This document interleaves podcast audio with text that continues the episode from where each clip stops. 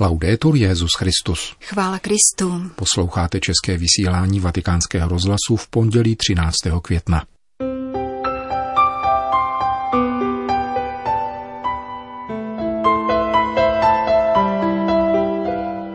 Svatý otec se modlí za oběti útoku na kostel v Burkina Faso. Papežský almužník aktivoval zapečetěnou elektřinu v jednom římském činžovním domě okupovaném migranty. A na závěr se vrátíme k pátečnímu setkání římského biskupa s představenými ženských řeholí. Hezký poslech přejí Jena Gruberová a Milan Glázer.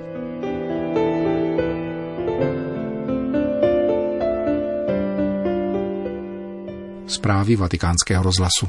Vatikán Dablo. Papeže zarmoutila zpráva o atentátu na kostel v severní části Burkina Faso. Modlí se za oběti, jejich rodiny a křesťanské společenství v této zemi. Potvrdil vatikánský tiskový mluvčí v reakci na útok džihadistů, kteří v neděli ráno napadli katolický kostel blahoslaveného Izidora Bakanji v Dablo. Při atentátu zemřel katolický kněz, který právě sloužil mši svatou a pět věřících posledních pěti týdnech se jedná již o třetí útok na kostel. Podle starosty města poté teroristické komando čítající několik desítek mužů vyplenilo další budovy v Dablo, včetně zdravotního střediska.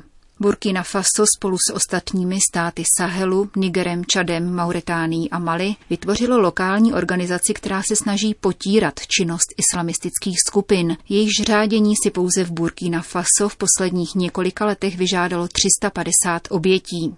V oblasti zároveň pracuje 4500 francouzských vojáků v rámci protidžihadistické operace.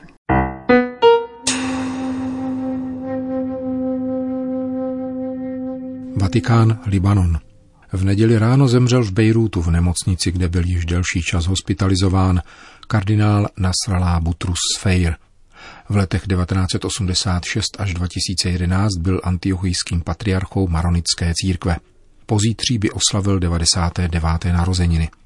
Jak sdělil vatikánský tiskový mluvčí, papež František byl o smrti kardinála Sfejra informován a modlí se za něj, jeho příbuzné i církev v Libanonu. S odchodem kardinála Sfejra ztrácí maronická církev významnou postavu, která ji provázela neklidnými libanonskými dějinami posledních desetiletí.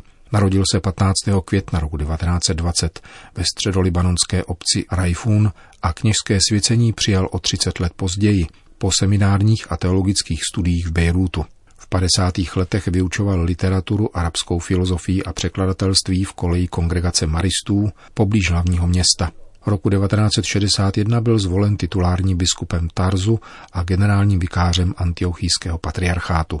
Za probíhající libanonské války v dubnu roku 1986 byl zvolen 670. patriarchou Maronické církve a současně předsedou její biskupské synody a libanonské biskupské konference. K tomuto úřadu se v roce 2006 přidružilo předsednictví v Radě východních katolických patriarchů. Při konzistoři v listopadu 1994 mu svatý Jan Pavel II. udělil kardinálský titul. Všech pastoračních úřadů se kardinál Sfeir vzdal roku 2011. Jeho následovníkem se stal současný patriarcha Bešára Butrus Rai.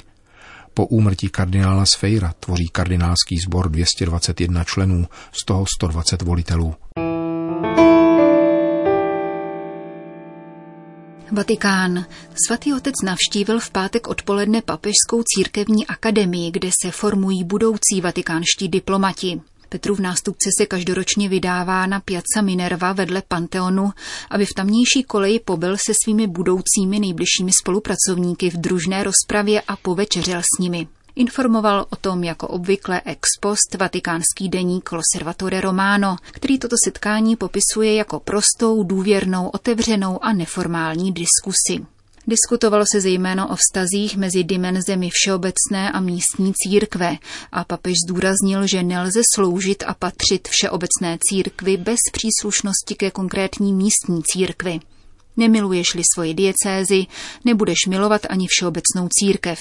Jaký postoj máš ke svojí mateřské církvi, takový bude potom tvůj postoj k té všeobecné. Petrův nástupce mluvil také o transparentnosti, která je dnes považována za nový sociální imperativ. Nelze ji však pojímat jako účelovou a doplňkovou lidskou ctnost, nýbrž jako dceru pravdy a poctivosti, výraz života, který je otevřen Bohu i druhým. Ježíš v evangelích mnohokrát odsoudil její nedostatek jako přetvářku. Transparentnost však neruší jinou důležitou lidskou ctnost, totiž rezervovanost. Jedno z témat debaty budoucích nunciů s papežem se týkalo také celibátu. Svatý otec zdůraznil, že jde o drahocený dar boží, který je třeba zachovat a opatrovat. Nevyloučil však v souvislosti s panamazonskou biskupskou synodou možnost výjimečných disciplinárních úprav v určitých zeměpisných regionech. Řím. Kardinál Konrád Krajevský, který má na starosti charitativní činnost svatého otce, osobně reaktivoval přísun elektrické energie v domě nezákonně okupovaném čtyřmi lidmi. Jeho obyvatelé nemohli svítit a ohřívat teplou vodu od minulého úterý. Vatikánský kardinál v sobotu večer zlomil pečetě na rozvaděči a zapnul přívod elektrické energie. Dodavatel energie zablokoval dodávku proudu, protože obyvatelé domu nahromadili dluh ve výši 300 tisíc euro. Kardinál Krajevsky prohlásil, že zasáhl o své vůli kvůli dramatické situaci, v níž se lidé v domě ocitli. Bylo to zoufalé gesto, řekl papežský almužník pro agenturu ANSA. V domě bylo přes 400 lidí bez proudu a rodiny s dětmi, které nemohly používat ledničku. Vatikánský kardinál měl o situaci v domě nedaleko římské baziliky svatého kříže Jeruzalémského podrobné informace. Vyslali jsme tam sanitky, lékaře a potraviny z Vatikánu, uvedl krajevský prodejník Corriere della Sera. O některé z obyvatel domu už delší dobu pečovali řeholní sestry. Papežský almužník, kterého František povýšil do kardinálské hodnosti, si stěžoval na sociální situaci v italském hlavním městě. Absurdní na tom je, že jsme v centru Říma a téměř 500 lidí je tu ponecháno svému osudu. Jsou to rodiny, které nemají kam jít, kteří stěží přežívají, dodal. Podle italských médií žijí v okupovaném domě příslušníci 18 různých národností a zhruba čtvrtinu z nich tvoří nezletilí. Kardinál Krajevský nicméně zdůrazňuje, že bere veškerou odpovědnost na sebe. Pokud přijde pokuta, zaplatím ji, dodává. Narušení bezpečnostních pečetí na elektrické skříni je totiž v Itálii trestný čin. Podle zákona je sankcionován odnětím svobody na dobu od 6 měsíců do 3 let a pokutou. Vatikánského kardinála nicméně na cizím státním území chrání imunita. Alepo. Osm let války v Sýrii přineslo 500 tisíc mrtvých, 200 tisíc nezvěstných a 13 milionů běženců. Jde o jednu z největších humanitárních krizí po druhé světové válce. Více než 80% Syřanů žije pod Prahem chudoby. 11,7 milionů lidí je momentálně zcela závislých na charitativní pomoci. Mezi nejvíce alarmující údaje patří fakt, že 85% populace nemá přístup ke zdroji pitné vody a zdravotnicko-hygienickým službám. 6 milionů lidí je na konci svých sil. Rány jsou obrovské. Dvě třetiny obyvatel muselo opustit svoje domy. Část utekla do vnitrozemí, ale mnozí do zahraničí, Libanonu, Jordánska, Turecka i do Evropy. Těmito slovy popisuje situaci pro vatikánskou agenturu Fides syrský jezuita Viktor Asuat, asistent generálního představeného tovaristva Ježíšova. Takzvaný islámský stát ztratil většinu teritoria, které okupoval, ale některé regiony jsou dosud sužovány různými skupinami podporovanými ze zahraničí. Nicméně je zde snaha o diplomatické řešení konfliktu a převažuje nad vojenskými operacemi, porotýká otec Asuat. Začíná se mluvit o návratu uprchlíků do země – Během posledních měsíců se v skutku vrátilo z Libanu do Sýrie 50 tisíc lidí z 1 milionu 200 tisíc tamnějších uprchlíků. Syrský jezuita podotýká, že rodina má v syrské společnosti ústřední postavení. Rodina je to nejdůležitější, aby se mohlo hledět do budoucnosti. Zdůrazňuje otec Asuat a poznamenává, že politika musí být pozornější k těm, kteří odcházejí ze svojí vlasti a přišli o všechno – Bývalý jezuitský provinciál Blízkého východu také vysvětluje, že není zapotřebí pranírovat spojitost mezi násilím a islámem, nýbrž pochopit, že kořenem tohoto a mnoha jiných konfliktů je nespravedlnost. Za důležité považují vzdělání. Myslím, že dětem je třeba poskytnout správné vzdělání, aby mohli vytvářet budoucnost Sýrie, říká syrský jezuita Viktor Asuad pro katolickou agenturu Fides. Svatý otec minulý pátek odpovídal na otázky, které mu ve Vatikánu kladly členky Mezinárodní unie ženských řeholních představených. V odpovědi na jedné z nich vyzdvihl mateřství řeholnic a jejich ženskou blízkost lidským slabostem, křehkostem a omezením. Jak řekl, nejedná se o jakousi sociální dobročinnost, nýbrž o teologický akt, neboť se navrací do bodu, kdy se Bůh dotkl ženy, vtělil se a vzal na sebe lidskou porušitelnost. Voi superiore, quante volte dovete Kolikrát se vy představené musíte dotýkat slabostí svých sester? Nesete na bedrech křehkost vaší komunity a její utrpení. Mluvíte s řeholnicí, která by chtěla odejít, s jinou, které se v řeholním životě nedaří. Musíte vstoupit do jeho srdce, pomoci k další cestě. Je to služba křehkosti, která nás nicméně nemá děsit, protože se v ní zrcadlí pánovo vtělení. A přitom být stále matkou a služebnicí. My muži snad můžeme být služebníky, matkami však nikoli, na nejvýš otci. Mateřství církve a mateřství Matky Boží se plně odrážejí v zasvěcené ženě – částečně také v matce rodiny, ale nejplněji v zasvěcené ženě. Kdo pohlédne na řeholnici, spatřuje církev a Marii, a to v křehkosti, protože zasvěcená žena, aniž by porodila vlastní dítě, je matkou křehkosti. Další tazatelka poukázala na stále trvající rozdělení mezi křesťany a na zapojení řeholnic v mezináboženském dialogu. Římský biskup v odpovědi zdůraznil trojí rozměr ekumenismu. Mučednický ekumenismus krve, charitativní ekumenismus chudých a modlitební. Modlit se za sebe navzájem, ale také spolu.